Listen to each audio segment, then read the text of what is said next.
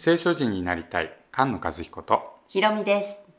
この番組は聖書についての夫婦放談です週に1回土曜日に配信します。音声だけのポッドキャストと動画で解説する YouTube チャンネルもあります。番組の中で紹介した資料へのリンクや応援メッセージは番組のホームページ聖書人 .com をご覧くださいでは、聖書人を目指して始めましょう。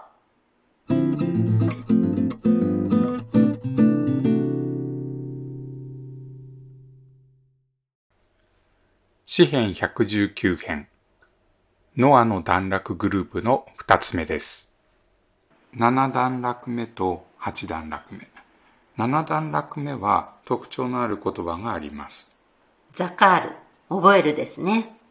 ザカール聖書の中にたくさん出てくるまあ言葉ですけれど最初はノアです。ノアが箱舟の中でまあ洪水の真っ只中にいるところそこで神様はノアと生き物に心を止められた。うん。そして水が引いていく。この心に止められたは覚えてくださったという言い方です。そして洪水が終わったところで、あの、虹の話ですね。うん。虹と雲、これセットなんです。虹が雲の中に現れる。これを見たときに、永遠の契約を覚えると約束してくださいました。うん。雲と光の柱。この栄光の雲を見たときに、神様は常しえの約束を覚える。どうかあなたのしもべに言われた御言葉を思い出してください。あなたは私にそれを望ませられました。あなたの約束は私を生かすので、我が悩みの時の慰めです。高ぶる者は大いに私を嘲笑います。しかし、私はあなたの掟を離れません。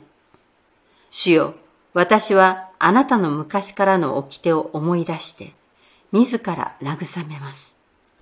あなたの掟を捨てる悪しき者のゆえに、私は激しい憤りを起こします。あなたの定めは我が旅の家で私の歌となりました。主よ、私は夜の間にあなたの皆を思い出して、あなたの掟を守ります。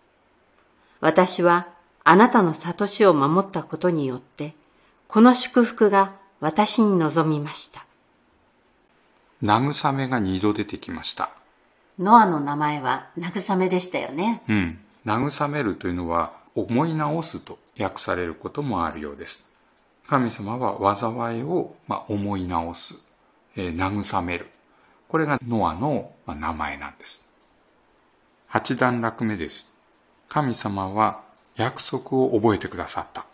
この段落は恵みを忘れませんという段落です。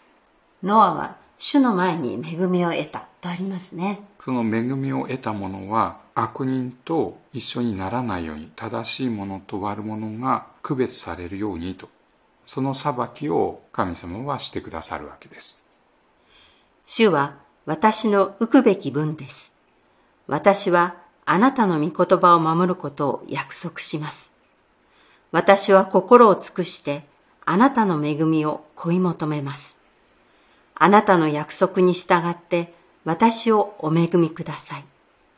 私はあなたの道を思うとき、足を返してあなたの証に向かいます。私はあなたの戒めを守るのに速やかでためらいません。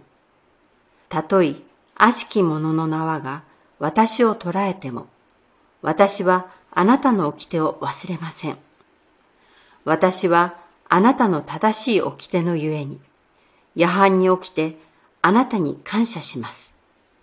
私はすべてあなたを恐れる者、またあなたの悟しを守る者の仲間です。主よ、地はあなたの慈しみで満ちています。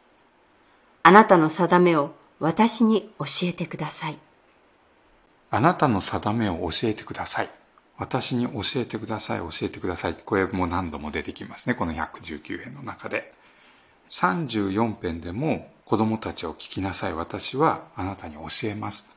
教えるっていうのは親と子の関係ですよね。御言葉に生きる聖書人が生まれ増えていきますように。菅野和彦。ひろみでした。